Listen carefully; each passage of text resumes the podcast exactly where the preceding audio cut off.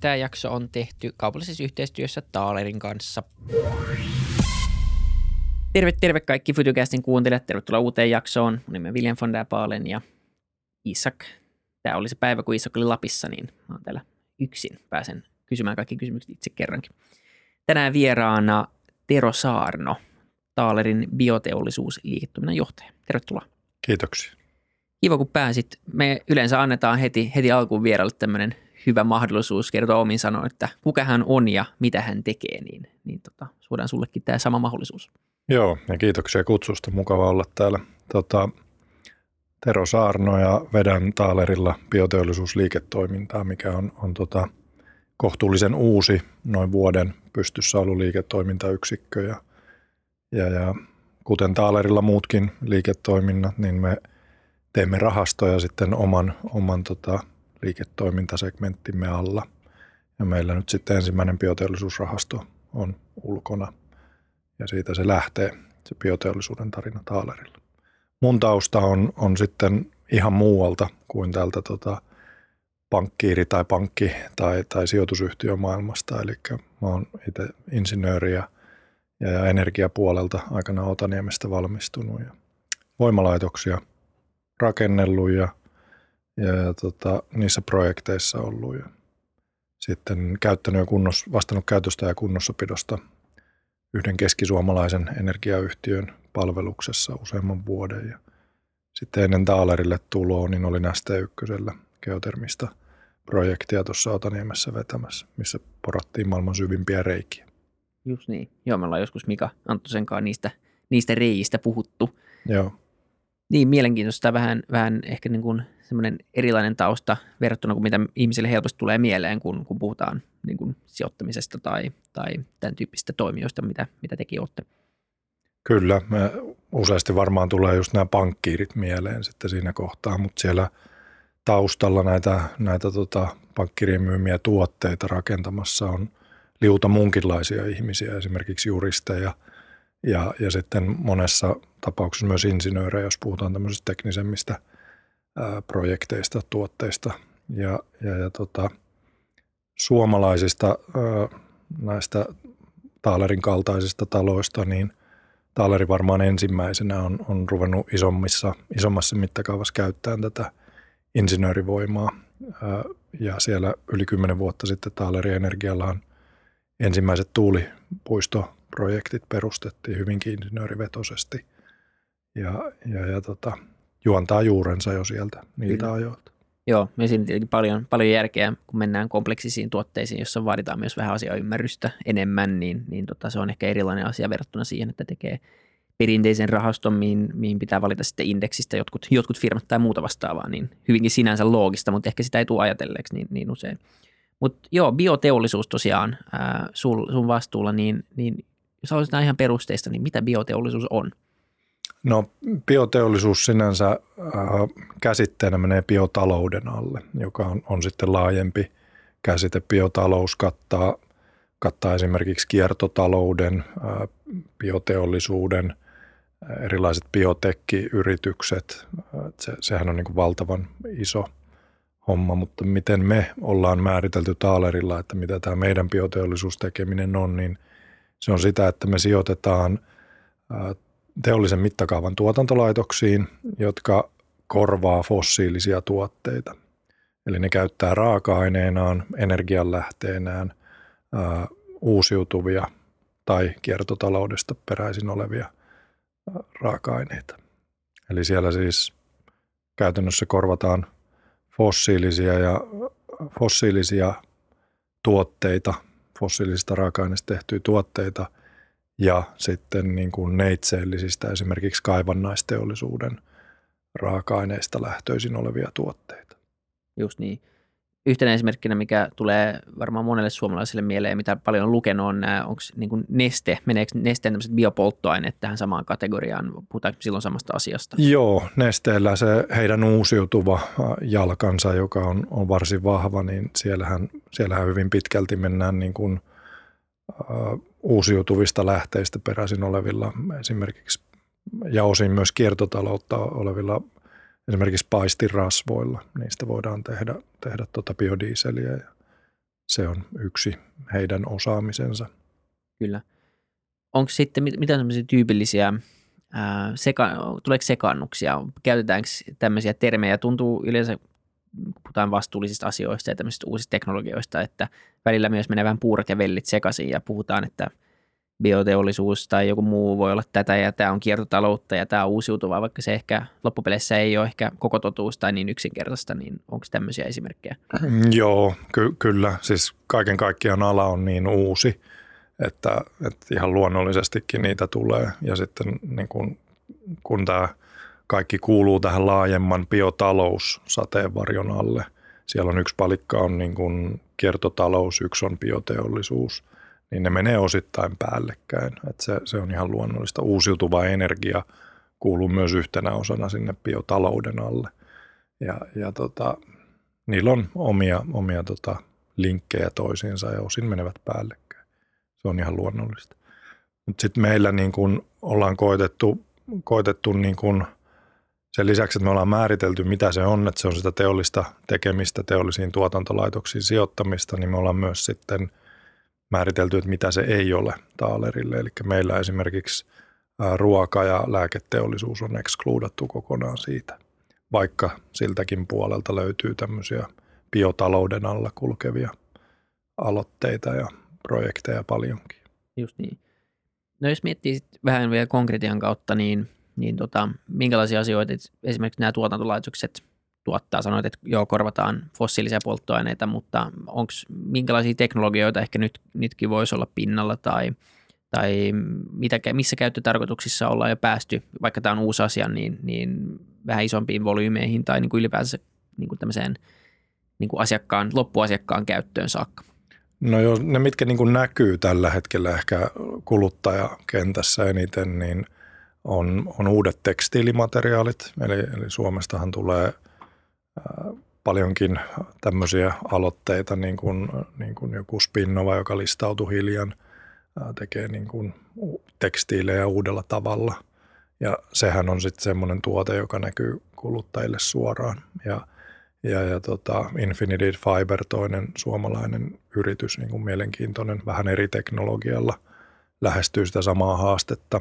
Ruotsissa Renewselli tähän samaan kategoriaan menevää. Tämä on niin kuin yksi kuuma ala, joka, joka näkyy kuluttajakentässä ää, tosi vahvasti. Ja siinä itse asiassa siinä on mielenkiintoinen – se, että miksi se on niin kuuma ala, niin se, se kysyntä näille uusiutuville tekstiileille tulee kuluttajakentästä. Siinä ei ole niin kuin lainsäädännöllistä työntöä sinne päin, että nyt pitäisi tehdä, tehdä niin kuin kestävämpiä vaatteita, vaan kuluttajat on ruvennut kysymään, nuoremmat sukupolvet on vastuullisempia kuluttajia ja vaatii sitten vastuullisempia vaatteita ja ymmärtää sen, että – esimerkiksi puuvilla on, on vaikka on luonnon kuitu, niin se kasteluvaatimukset, puhtaan veden vaatimukset ja lannotevaatimukset, mitä puuvillan kasvattamiselle on niillä aloilla, missä sitä kasvatetaan, niin on ihan järkyttävä ympäristökuormitus.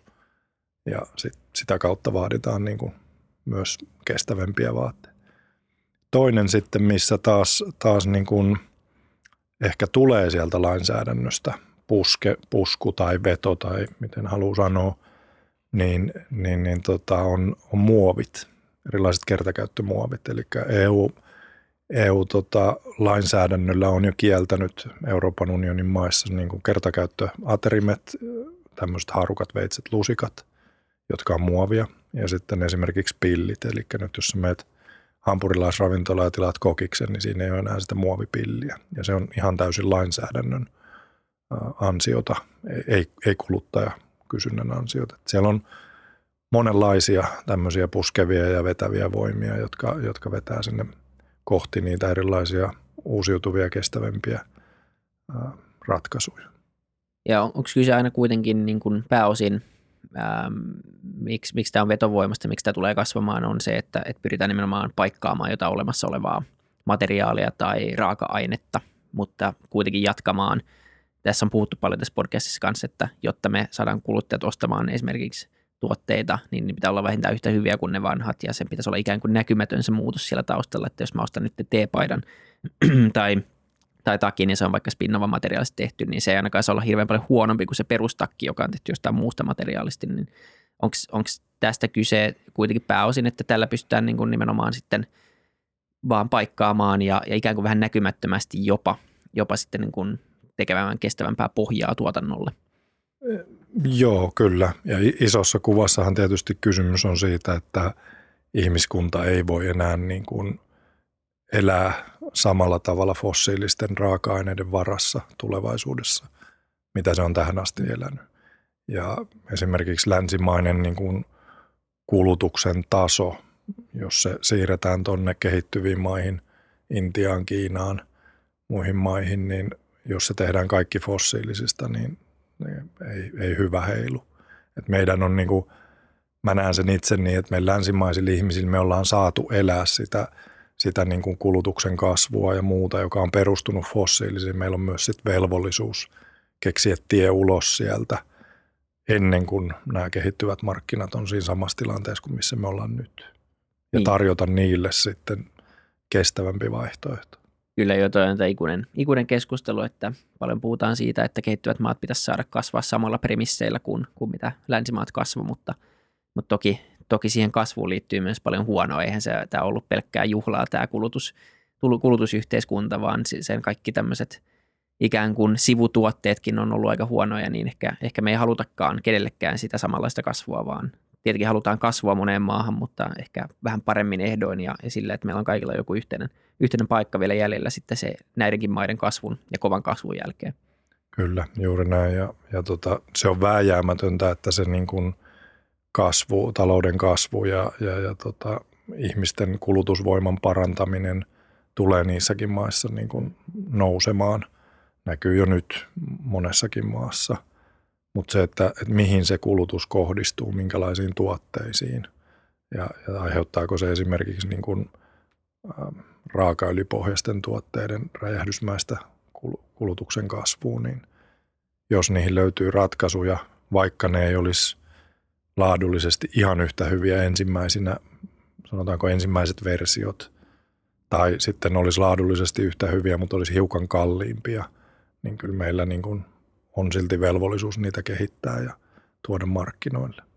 Kyllä, niin ja yksi tapa miettiä tämmöisiäkin asioita alkuun on, että miettii vaikka keskustelua aina oikein usein, että mikä on valtion rooli, niin, niin yksi rooli tietenkin voisi olla, että se voisi auttaa tämmöisissä asioissa, missä on vaikka vähän kalliimpi hinta ja subventoisi sitä, subventoisi sitä hintaa sitten vaikka sen perus ikään kuin perinteisen tuotteen tasolle tai muuta vastaavaa, että se voisi ottaa tämmöistä niin kuin markkina, sen sijaan, että säätelisi sitä suoraan, niin se voisi niin kuin jotenkin säädellä sitä kysyntä- ja tarjontamekanismia ja sitä kautta niin kuin edistää tämmöisten ratkaisujen käyttöönottoa esimerkiksi. Mutta äm, joo, miten, miten tota, jos leikkii vähän pahollisen asiaa ja vielä tässä, niin, niin miten tärkeä osa tätä kokonaisuutta tämmöinen, niin kuin, jos puhutaan biotaloudesta, mutta bioteollisuudesta, niin, niin tietenkin tämä on niin, kuin niin kompleksi kokonaisuus, joku ilmastonmuutoskin, että yks, yksittäiset asiat ei, ei itsessään vielä välttämättä auta, mutta miten, onko tässä, niin kuin, onko tässä potentiaalia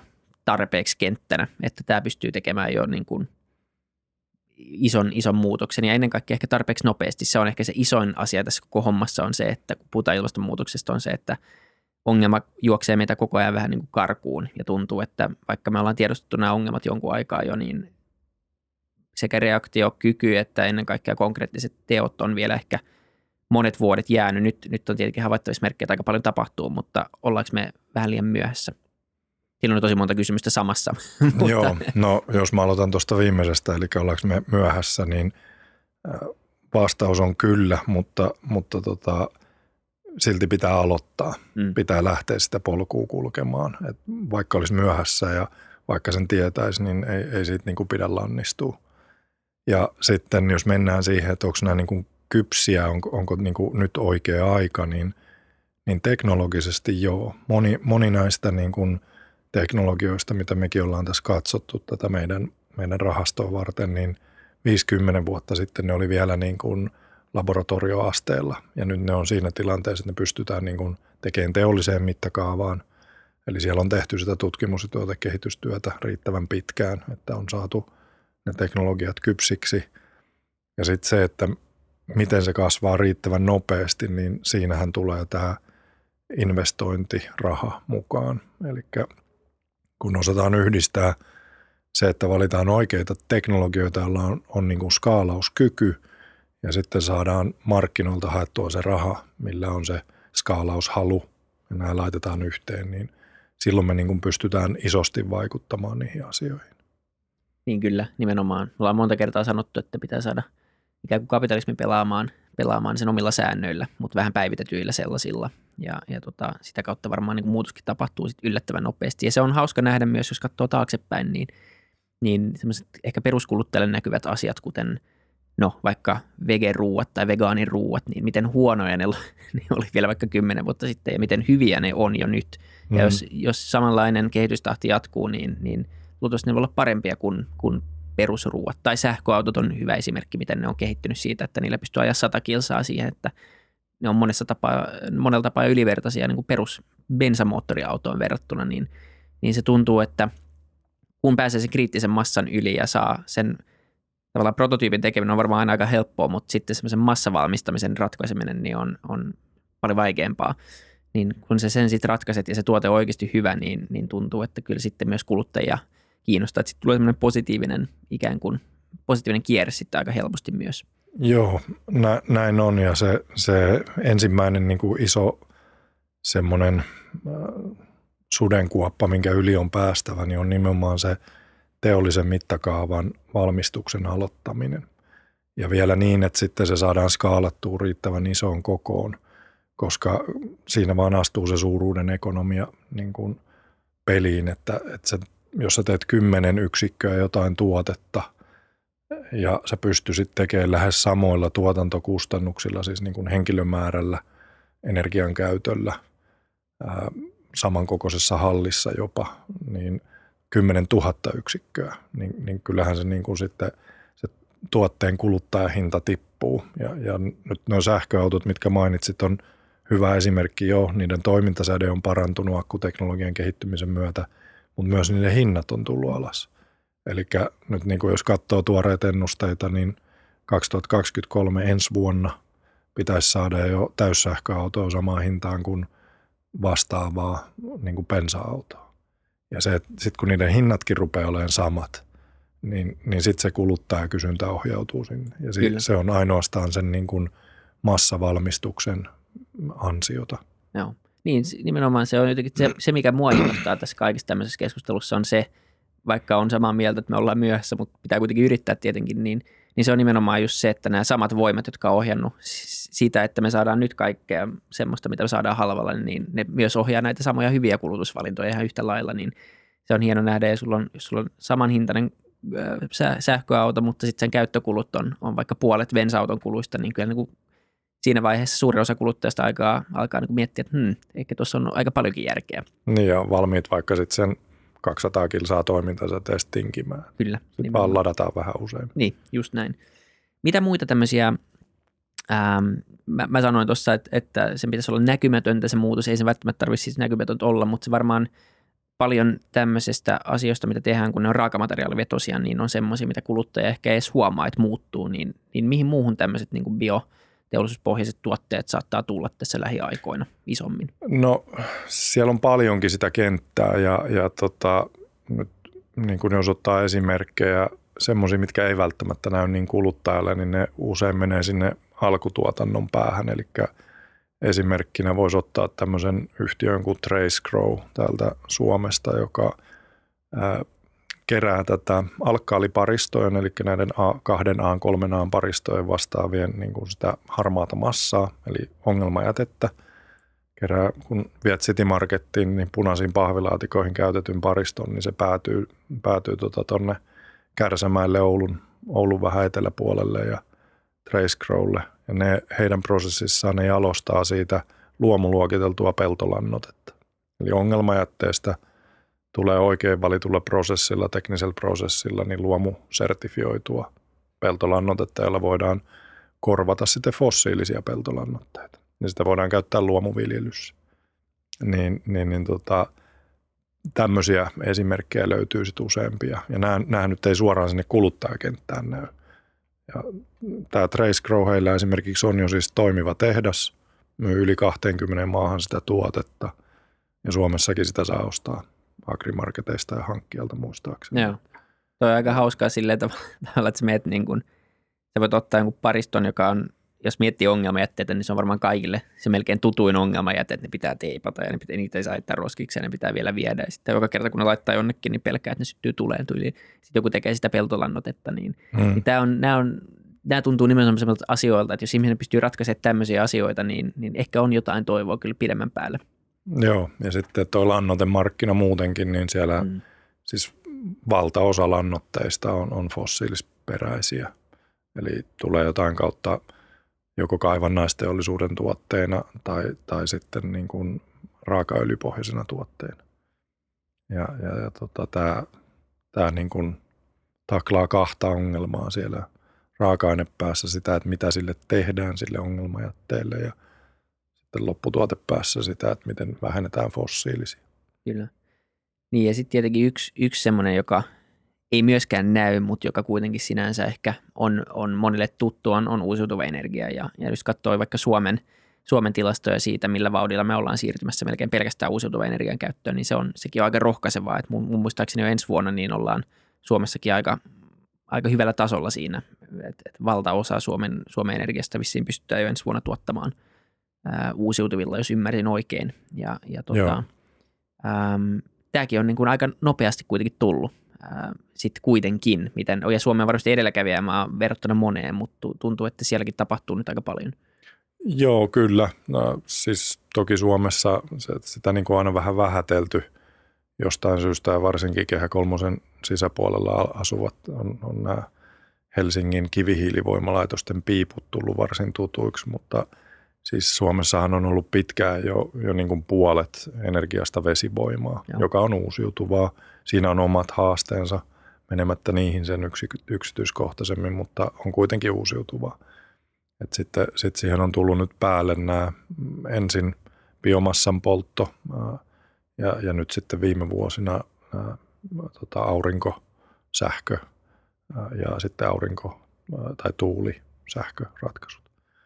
Ja toi niin kuin tuuli, tuulisähkö – on niin kuin tosi mielenkiintoinen homma, jos, jos katsot sitä, että otat vaikka esimerkiksi sen, että miten nopeasti kehitys niin kuin menee eteenpäin, niin kymmenen vuotta sitten valmistettuja tuulipuistoja, kun katsot, niin onhan ne aika erinäköisiä kuin mitä on tänä päivänä.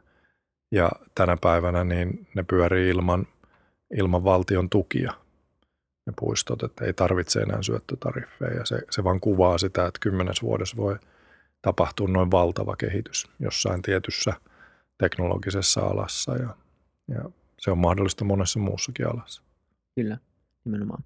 Ja te olette aika monessa mukana Taalerilla, monessa Joo. bioteollisuushankkeessa. Mistä mist se on alun perin se, se idea lähtenyt ja mitä kaikkea hankkeita teillä on? Joo, no Taalerilla on niin kuin historiaa siihen pidemmältä ajalta ja siellä on ehkä niin kuin lähdetty mm, ehkä edes ajattelematta sen kummemmin, että mitä bioteollisuus on, niin tekemään niitä oikeita asioita. Eli siellähän niin kuin biokaasulaitoksia rakennettiin hyvän aikaa sitten jo, kymmenkunta vuotta sitten ensimmäiset ja, ja tehtiin semmoinen muistaakseni kuuden, seitsemän biokaasulaitoksen ver- verkosto Suomeen, missä, missä sitten maatalousjätteistä, muistaa siltä alueelta kerätystä jätteestä tehtiin biokaasua autoihin tankattavaksi – ja, ja, ja tota, sehän on niin kuin bioteollisuutta parhaimmillaan, että sulla on teollinen laitos, joka tekee biotuotetta, joka korvaa fossiilista.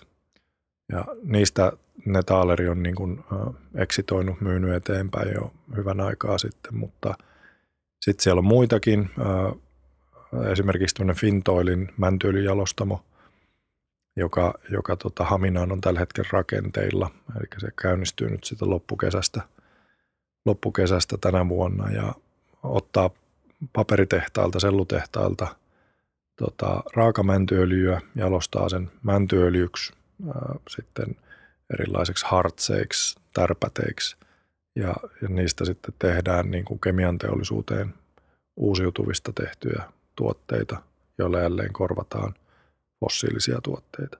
Ja sitten raaka, raakamäntyöljystä jalostettu mäntyöljy niin käy suoraan sellaisenaan niin kuin biodieselin valmistukseen liikennepolttoaineeksi.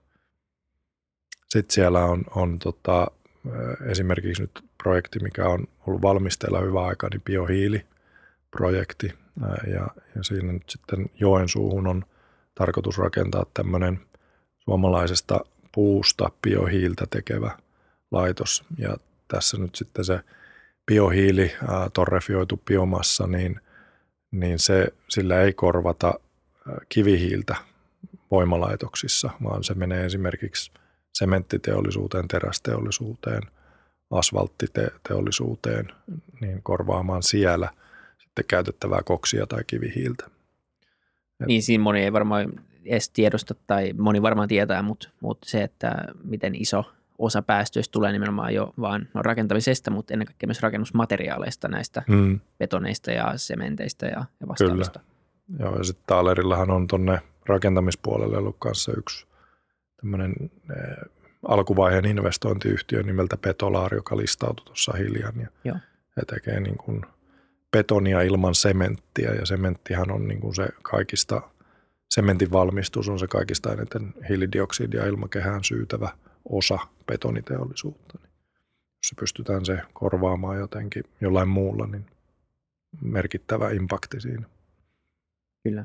Joo, eli kaikenlaista aika laidasta laitaa ja, ja niin kuin nimenomaan teidän rooli on, on te ette niin kuin itse tavallaan rakenna tehtaita, tehtaita, että niin kuin vaan silleen te, te rahoitatte niitä ja, ja sitten olette mukana niin kuin varmistamassa, että se saadaan, saadaan tehtyä ja, ja tehdään oikein ja sitten rautatte sitä jonkun aikaa ja ne on osana teidän tämmöisiä rahastoja, joissa on jonkinlainen elinikä ja sitten jossain vaiheessa niistä siirrytte sitten eteenpäin, kun, kun se on rakennettu ja ollut jonkun aikaa olemassa. Tällä joo. näin karkeasti. Karkeasti näin, joo. Toki niin kuin meillä tiimissä on tota teknistä teollista osaamista niin kuin kohtuullisen hyvin, että, että pystytään niin kuin näille, näille kohdeyhtiöille, mitä sitten rahastoon hankitaan, niin niille pystytään antaa sitten kyllä tulitukea näissä niin kuin teollisen mittakaavan projektien tekemisessä ja sitten niiden laitosten operoinnissakin. Että ei me, ei me, mä tykkäänkin sanoa niin, että me ei haluta tuoda niin kuin näille kohdeyhtiöille pöytään pelkästään rahaa.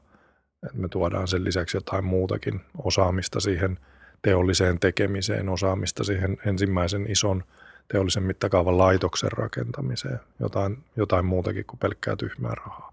Kyllä. Nimenomaan jo, tämä tuntuu olevan laajempikin trendi, jos katsoo rahoitusmarkkinoita, niin kaikkia niin kuin venture capitalista ja alkuvaiheessa pääomasijoitusyhtiöihin, niin, niin nyt kun raha on ollut markkinoilla jo viimeiset kymmenen vuotta ja viimeiset vuodet enemmän ja enemmän, niin, niin tuntuu, että, että se ei pelkästään riitä, että kyllä jokainen yrittäjä, jos haluaa, niin löytää, löytää sitä jostain, mutta ne verkostot ja, ja se osaaminen, missä, missä yrittäjät tarvitsevat tukea tietenkin, koska ei, ei kukaan voi osata mitä, tai niin kuin kaikkea itse, että, että tota, tuntuu olevan ainakin tällä hetkellä laaja trendi, kunnes sitten ehkä jossain vaiheessa rahaa on taas vähemmän markkinoilla, jos semmoista aikaa ikinä tulee enää. Joo, ja sitten meillä tämä, tämä niin kuin bioteollisuus Taalerilla, niin itse asiassa fokusoituu semmoiseen tavallaan väliin, missä ei ole niin kuin rahoittajia tyypillisesti. Eli rahoittajat niin kuin sanoitkin, niin VC-puolella siellä, kun kehitetään jotain uutta teknologiaa, rakennetaan ehkä ensimmäistä pilottilaitosta, pienen mittakaavan laitosta. Ja sitten toinen iso rahoittajaosuus on siellä PE-puolella, jotka – ostaa jo etaploituneita yrityksiä tai tehtaita ja pistää niitä yhteen. Mm. Ja siitä niin kuin puuttuu välistä ää, tota, rahoitusta ja semmoisia instrumentteja, minkä meillä nyt on se meidän ensimmäinen bioteollisuusrahasto, jossa nimenomaan fokus on siihen ensimmäiseen teollisen mittakaavan tehtaaseen, ensimmäiseen tai toiseen, siihen alkuvaiheen niin kuin teollistumiseen halutaan sijoittaa. Just niin. Niin, jotenkin tuntuu, että, että ehkä ihmiset ei aina, aina hahmota ää, rahoitusmarkkinoiden roolia ja rahoittajien roolia tämmöisessä niin yhteiskunnassa laajemmin. Että miten tärkeää ne kuitenkin on siihen, että tämmöiset kaikki, kaikki hankkeet, mistä tässäkin on puhuttu tai mistä monessa muussakin podcast-jaksossa on puhuttu kestävään kehitykseen liittyen, niin, niin ne ei kuitenkaan toteudu itsestään. Et, et pääomia tarvitaan aika paljon, etenkin kun puhutaan siitä, että rakennetaan tehtaita ja mm. siinä voi olla aika pitkätkin takaisinmaksuajat ja, ja siihen, niin kuin, jos sä perustat vaan – vaan firman omilla rahoilla, niin sä et hirveän pit, pitkälle pötki, että, että sen niin semmoisen toimivan rahoitusinstrumenttien rooli on, on tässäkin asiassa niin loppupeleissä niin kuin tosi kriittinen.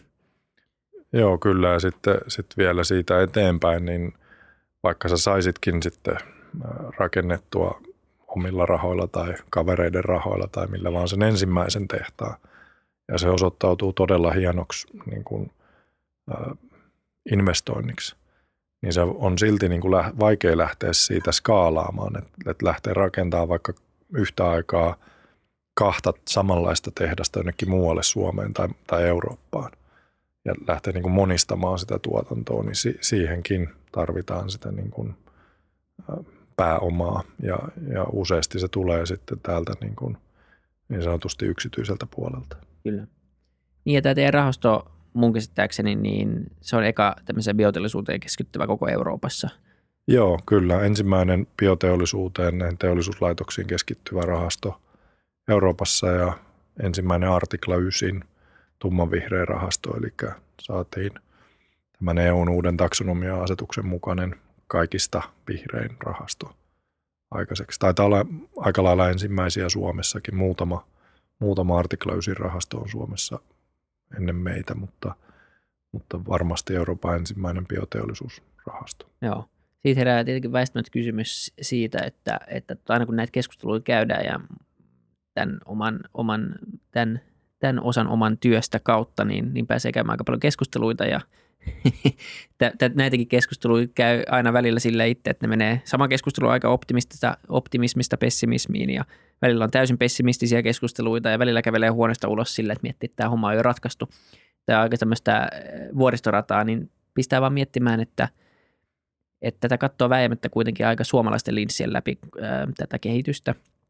Ja loppupeleissä Suomi tuntuu olevan aika edelläkävijä monessa asiassa. Meillä on, niin kuin sanoit, meillä on ollut vesivoimaa jo pitkään yli puolet meidän sähkön tuotannosta ja, ja nyt kohta päästään niin kuin melkein pelkästään jo uusiutuviin ja, ja Suomi on aika hallittavissa oleva maa, vaikka se on iso kokonen, niin meillä on aika vähän väestöä loppupeleissä. Me pystytään tekemään päätöksiä täällä ja me pystytään ehkä pääsemään tiettyihin tavoitteisiin vähän helpommin, koska ollaan – hyvin koulutettu ja meillä on paljon niin kuin digitalisoitunutta liiketoimintaa jo valmiiksi, mutta sitten jos vertaa näihin maailman isoihin markkinoihin, missä, mistä monet on vielä kehittyviä ja jotka, ja jotka tota, ää, kuitenkin loppupeleissä ratkaisee tämän pelin, niin, niin pistää aina miettimään, että, että tota, onko liian positiivinen olo välillä näiden keskusteluiden kautta, että, että mikä tämän Suomen ja, ja jopa edes vaikka Euroopan rooli tässä koko, koko pelissä loppupeleissä on? No Mä sanoisin tuon niin, että me, meidän rooli on olla näiden uusien teknologioiden niin kuin kehittäjiä etunenässä, koska meillä on niin kuin näistä Euroopan maista, Suomesta, Pohjoismaista löytyy sitä osaamista ja, ja niin kuin emme voida kilpailla työvoiman kustannuksella. Meidän pitää kilpailla sillä niin kuin aivotyöllä ja kehittää niitä uusia teknologioita, olla ensimmäisiä, jotka niitä implementoi ja sitten lähteä viemään niitä maailmalle. Et se on se niin kuin meidän kilpailuvaltti ja, ja, ja myös niin kuin aikaisemmin mainitsinkin, niin tunnen myös, että se on vähän niin kuin meidän velvollisuuskin.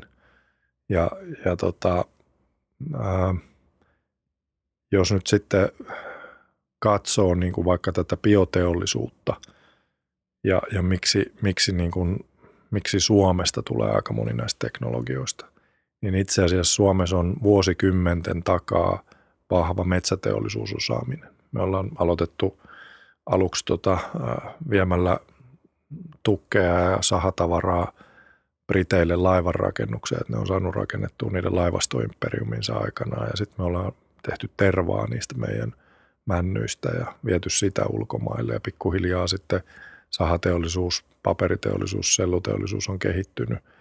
Ja sille niin kuin vuosikymmenten, vuosisadan historialle, niin pohjaa moni näistä tämän päivän bioteollisuuden teknologioista. Ne tulee ne teknologiat sieltä metsästä, jollain tavalla ne raaka-aineet on metsälähtöisiä. Me tunnetaan se metsä, me osataan käyttää niitä, me osataan valita teknologioita, jotka toimii niiden puupohjaisten materiaalien raaka-aineiden kanssa.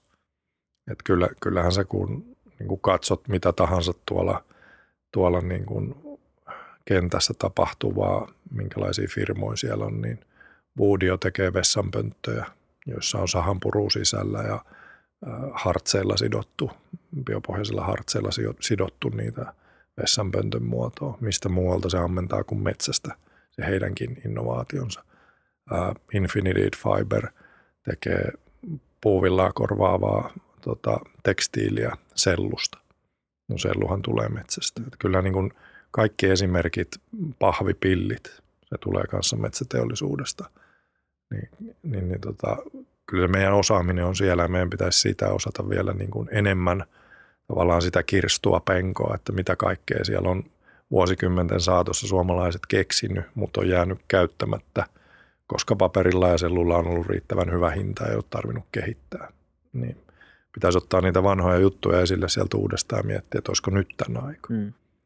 Miten sitten joku, joku, joka kuuntelee tätä, niin saattaa spontaanisti miettiä, että onko tässä sitten riskinä, jos me tehdään nyt, mennään kovaa näihin puihin ja no, että asia menee puihin, mutta, mutta otetaan, otetaan niin kuin puu, puumateriaalia laajemmin käyttöön, niin onko tässä se riski sitten, että me samalla lailla ylikäytetään sitä resurssia, kun me ollaan historiallisesti ylikäytetty aika paljon meidän resursseja ja ainakin niin kuin historia, historian mukaan me ei ole hirveän hyviä ikään kuin lopettamaan, kun, kun sen hetki olisi. Joo, no, no siis oot ihan oikeassa tuossa, että globaalisti kaikkea ää, tänä päivänä fossiilista ei voi korvata sillä, että istutetaan metsää ja tehdään se metsästä. Mutta, mutta tota, se, on niin kuin, se antaa kuitenkin hyvän pohjan sille teknologiselle osaamiselle, että puuhan on, siis se materiaali muuten, mistä, mistä useasti nämä teknologiat niin kuin ponnistaa tai raaka-aine, niin on sellu. Ja, ja selluloosaahan on kaikessa elollisessa kasvikunnan tuotteessa. Mikä tahansa lehti, olienkorsi tuolta, niin siinä on selluloosa. Eli sä pystyt tekemään vastaavaa sellua kuin puusta, niin sä pystyt tekemään vaikka pellon, viljelypellon niin kuin jäljelle jääneestä oljista. Ja kyllä se meidän teknologia soveltuu sitten muuallekin kuin vain metsään. Se vaan on meille täällä Suomessa niin kuin luontainen ponnahduslauta, että ensin tehdään se sillä – metsästä peräisin olevalla sellulla ja sitten seuraava steppi on se, että on agrisellua ja sitten seuraava voi olla jotain muuta. Kyllä, just niin.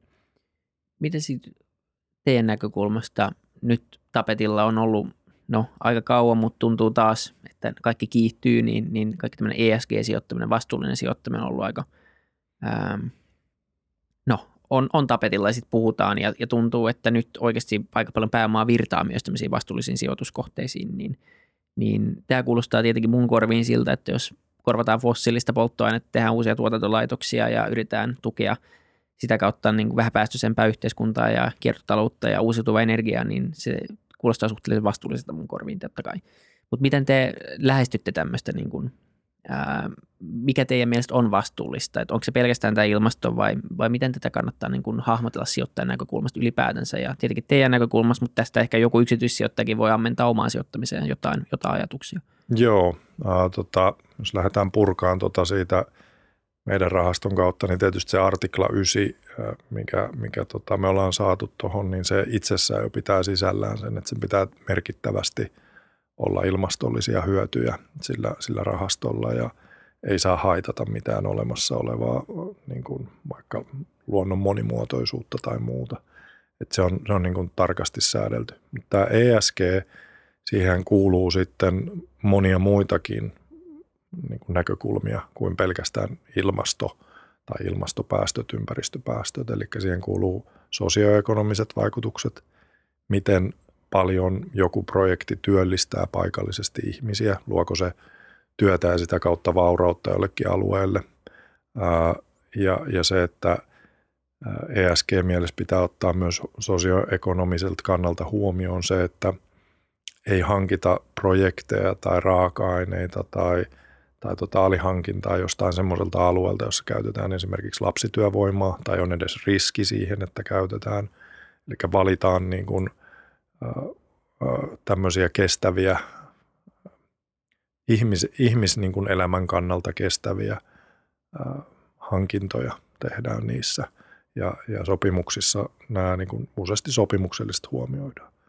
Sitten siellä on kolmas ää, näkövinkkeli, eli tämä hallinto. Ne kohdeyhtiöt, mihin me sijoitetaan, niissä pitää olla hyvä hallinto, joka käytännön elämässä sit tarkoittaa esimerkiksi sitä, että – niissä yhtiöissä on raportointi kunnossa, ne maksaa veronsa ajallaan ja oikein. Siellä ei ole mitään tällaista niin kuin vilppiä tai muuta niissä yhtiöissä. Eli siitähän tämä niin kuin ESG koostuu, ympäristö, sosiaalinen ja sitten hallinnollinen hyvä ja kaikki ne pitää olla tasapainossa toki. Ja se, että miten tämä nyt sitten näkyy sijoittamisessa, niin, niin mun näkemys on se, että siitä, tulee niin kuin itseisarvo.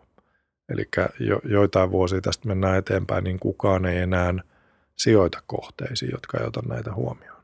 Eli jokaisella sijoituksella nämä pitää niin kuin olla, olla niin kuin kunnossa. Ja se näkyy nyt jo sit esimerkiksi isot instikkasijoittajat, eläkeyhtiöt, Norjan öljyrahasto, jota kannattaa muutenkin niin kuin tämmöisenä sijoituspuolen jättiläisenä niin seurata, niin heillä on nämä asiat niin kuin jo itsestäänselviä, ne on sisäänrakennettu. He lähes sijoittaa tupakkateollisuuden yrityksiä, asetteollisuuden yrityksiä, jotka olisi tämmöistä niin kuin ESG-näkövinkkeliä vastaan ihan lähtökohtaisesti. Et se on niin kuin, siitä tulee tämmöinen hygieniatekijä, se vaan pitää olla kunnossa. Ja, ja, ja tota, sit siitä ei kukaan enää puhu, kun se on jossain kohtaa kaikilla kunnossa. Nyt se on tietysti iso hype. Niin se on, nyt se on, nyt se on ehkä kilpailuetu jonkun aikaa vielä, että sä oot kunnossa. Mm. Miten helppo on käytännössä sitten selvittää nämä tiedot? Välillä monet asiat voi olla aika pitkien toimitusketjujen kautta ja isot firmat, niin välillä varmaan ei tiedä itsekään kaikkia vaikutuksia niin kuin omaan liiketoiminsa tai niin kuin, että kaikkia omia arvoketjujaan tai myöskään kaikkea sitä vaikutusta, mitä heidän oma liiketoiminta luo ympäriinsä, sekä hyvää että huonoa. Joo, siis se selvittäminen onkin, se on oma niin kuin haasteensa. Ja siis toki me tehdään kaikista yhtiöistä niin DD-prosessit, joissa yhtenä tämän due diligence-tarkastuksen osana on ESG, että katsotaan sitä yhtiötä ESG-näkövinkkelistä. Mutta toki siinäkin niin kun se on rajallista, että kuinka syvälle sinne yhtiöön ja sen yhtiön alihankintaketjuihin me päästään. Että sit, siihen on jossain on vedettävä siihen raja ja, ja niin kun se, mihin meidän vaikutusmahdollisuudet sijoittajana on, niin se on se, mihin me mennään. Ja sitten sopimuksilla pitää varmistaa se, että se yritys myös sitten katsoo pidemmälle sinne omiin ketjuihinsa. Kyllä. Miten sitten, jos joku nyt tässä miettii, että okei, nyt kuulostaa ihan hyvältä, että tota, mä haluaisin myös sijoittaa tämmöisiin juttuihin ja olla, olla mukana tukemassa tätä ja, ja näin, niin, niin te teette tämmöisen niin pääomarahaston kautta tätä sijoitusta, niin miten se eroaa perinteisestä osakerahastosta ja pääseekö tämmöisiin sijoittaa sitten vaikka joku, joku Fytycast kuuntelija tai joku, joku, joka muuten vaan sijoittaa muihin asioihin?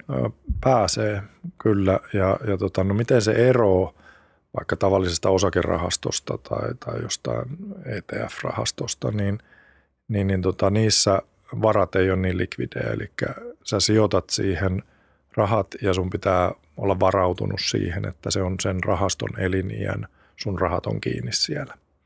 Ja kun taas jostain osakerahastosta, niin nappia painamalla pankissa sä pääset eroon siitä, myyt, myyt osuutesi sillä hyvä. Ja, ja tota, tämä on niinku se tämmöisten suljettujen pääomarahastojen periaatteellinen isoin ero. Ää, toki sitten niissä aina salkuhoitajat ja, ja, ja nämä, ketkä niitä rahastoja hoitaa, niin pyrkii palauttamaan siinä sen rahaston elinjään aikana ää, niitä varoja sijoittajille sille, että ideaalitilanteessa ennen kuin se rahasto suljetaan ja, ja sitten maksetaan tuotot sijoittajille, niin sijoittajille on jo palautunut se alkuperäinen oma pääoma. Aina näin ei ole, joskus tapahtuu. Ja tyypillisesti näiden sitten elinikä on semmoinen 8-10 vuotta näiden suljettujen pääomarahastojen. Et sen, sen aikaa sitten pitää olla valmis pitämään ne rahat siellä ja henkisesti asennoitua niin, että niitä ei sieltä tule ennen kuin se 8-10 vuotta on kulunut. Sitten niille yleensä luvataan tietty tuotto, eli se, se salkuhoitaja on pystynyt arvioimaan ennen sen rahaston pystyyn pistämistä, että mikä on realistinen tuotto, mihin voidaan päästä. Ja, ja tota, se, se niin kuin pystytään kertomaan, joskaan ei lupaamaan, mutta kertomaan niille sijoittajille. Ja, ja toki sitten siitä instrumentista kerrotaan aika tarkkaankin, että tämä on bioteollisuusrahasto, tämä sijoittaa näihin kuuteen laitokseen ja – sen jälkeen näihin seuraavaksi ja että sijoittajat tietää tarkalleen, mihin heidän rahansa menee. Sitten niistä raportoidaan kvartaaleittain ja, ja sijoittajat saa sitä kautta niin kuin tiedon sen rahaston, rahaston niin kuin kehittymisestä kanssa aika tarkasti. Ja sitten miten siihen pääsee sijoittamaan kaiken tämän, tämän tota, tekstin ja tarinan jälkeen, niin, niin, niin tota, ää, näihin rakennetaan erilaisia niin kuin sijoittajasarjoja näihin rahastoihin. Ja tyypillisesti tämmöisissä suljetuissa pääomarahastoissa, mitä, mitä Taaleri nyt on vaikka aikanaan tehnyt ja mitä nyt sitten tehdään yhdessä Aktian kanssa, niin, niin, niin tota, se on 10 000, noin 10 000 euroa se minimimerkintä ja sillä pääsee siihen pienimpään sijoittajasarjaan. Eli semmoisen summan, jos pystyy kahdeksaksi vuodeksi lyömään kiinni, niin on mahdollista lähteä sijoittajaksi. Ja tosiaan Taalerin tapauksessa niin, niin Aktia jakelee tätä tuotetta täällä Suomessa. Just niin. Tota, miten sitten tämä kokonaisuus? Nyt me ollaan puhuttu siitä, että mm, viimeisen vuosien aikana on tapahtunut paljon ja nyt on, tulossa, on tullut ja on tulossa lisää rahoitusta tähän ja, ja tämä on ainakin ymmärretty tämän asian tärkeys ja, ja tuntuu, että nyt vihonkin ehkä la- maailmanlaajuisestikin ollaan reagoimassa ja sitten aika näyttää, että reagoidaanko tarpeeksi nopeasti, niin miten sä näet tämän bioteollisuuden tulevaisuuden, sanotaan vaikka nyt seuraavat viisi vuotta, niin, niin mitä tässä ehtii viidessä vuodessa tapahtua, jos pitäisi veikata? No tota, mä voisin ottaa tämmöisen esimerkin mun, mun niinku uraltani, että silloin kun mä aloitin voimalaitospuolella – tekemään voimalaitosprojekteja. Ne oli biomassan polttolaitoksia, mitä tehtiin. Siis poltettiin puuhaketta tai puun kuorta sahanpurua ja tehtiin siitä energiaa ja kaukolämpöä. Ja mä mietin silloin niin kuin 15 vuotta sitten, että, että tota, kaikkihan tätä tekee. Tämä on ihan tämän päivän teknologiaa ja ei, ei tämä ole uutta missään päin. Et, et uudet laitokset, mitkä rakennetaan, ne on biomassan polttolaitoksia. Ja nyt tänä, tänä päivänä esimerkiksi tässä Taalerilla ollessani, niin, niin on tullut lukuisia yhteydenottoja Aasiasta, jossa kerrotaan, että esimerkiksi Aasiasta, että meillä on täysin uusi teknologia, tämmöinen biomassan poltto, jossa me tehdään lämpöä ja sähköä siitä, että me poltetaan vaikka pampuhaketta. Ja sitten sitä miettii itse silleen, että, että hetkonen, että Suomessa niin me oltiin, me oltiin 15 vuotta sitten aivan huippuja tässä, aivan niin kuin edellä aikaamme. Ja tämä todennäköisesti sama kehitys tulee tapahtumaan tässä bioteollisuudessa, että Euroopassa, etenkin Pohjoismaissa, minä toivon, että etenkin Suomessa me ollaan niin kuin semmoisia keihänkärkitekijöitä bioteollisuudessa. Tänne tulee niitä ensimmäisiä laitoksia ja viiden vuoden päästä niitä on jo skaalattu ulkomaille ja sitten ehkä 10-15 vuoden päästä, kun me täällä mietitään, että, että tälleenhän nämä nyt on aina tehty nämä paidat ja kertakäyttöaterimet, niin sitten joku Aasiasta soittaa ja sanoo, että meillä on tämmöinen täysin uusi juttu, että me osataan tehdä paitoja puuvilla tuota, sellu, sellukuidusta. Mä toivon, että siinä ei mene 15 vuotta, mutta muuten kuulostaa hyvältä, niin, hyvältä no, suunnitelmalta. No kehitys aina nopeutuu, että se voi olla, että se menee nopeammin. Joo. Niin nimenomaan. Mutta joo, kyllä se, se, se, tuntuu ainakin, että intressi on aika paljon olemassa ja koska aina kiva spekuloida ja miettiä, niin vähän niin kuin jakson loppuun, niin – niin äh, luuletko, että me päästään, koska aika paljon on maalailtu jo semmoisia yhteiskuntia, missä, on, missä ne asiat on ratkaistu. Me ollaan valistettu kapitalismi, markkinatalous siihen, että me saadaan niin nämä asiat ratkaistua ja, ja me ehditään ajoissa ja maapallo ei tuhoudu luonnonkatastrofien aikana tai niin kuin alle tai, tai ei, jos se ei tuhoudu, niin ne ei aiheuta ainakaan semmoista niin valtavaa tuhoa, että me ei pääse siitä, pääse siitä pois. Ja on luotu vaihtoehtoinen järjestelmä, joka aika pitkälti kuitenkin menee niin kuin – samoilla ehdoilla kuin nyt sen kuluttajan näkökulmasta. Eli kuluttaja saa vieläkin ajaa autoa, jos haluaa, ja saa vielä syödä, saa syödä hyvin, ja, ja ei tarvitse niin miettiä hirveästi, kun menee jonnekin ostamaan, että mitä ostaa ja, ja näin poispäin. Mutta se koko se, se ikään kuin infra siellä taustalla on korjattu kuntoon, ja me ollaan luotu melkein, jos ei nyt täydellisesti, mä en ainakaan itse siihen usko, mutta jos, jos ei me, niin kuin täydellisesti, niin melkein semmoinen suljettu systeemi, josta ei ole, jossa ei ainakaan niin kuin mitään fundamentaalisia valuvikoja – Eli energia, mikä tuotetaan, niin on uusiutuvaa ja ei jouduta enää käyttää hirveästi, hirveästi ehkä sitten sadan vuoden sisällä öljyä ja, ja se, mitä käytetään, niin saadaan melkein kaikki, jos ei kaikki, niin kierrätettyä ja uusiokäyttöön ja, ja näin poispäin. Niin luuletko sä, että tämmöinen yhteiskunta tulee jossain vaiheessa? Päästäänkö me tuommoiseen? Ja jos ei koko maailmassa, niin ainakin niin kuin mm. suurimmassa osassa maailmaa.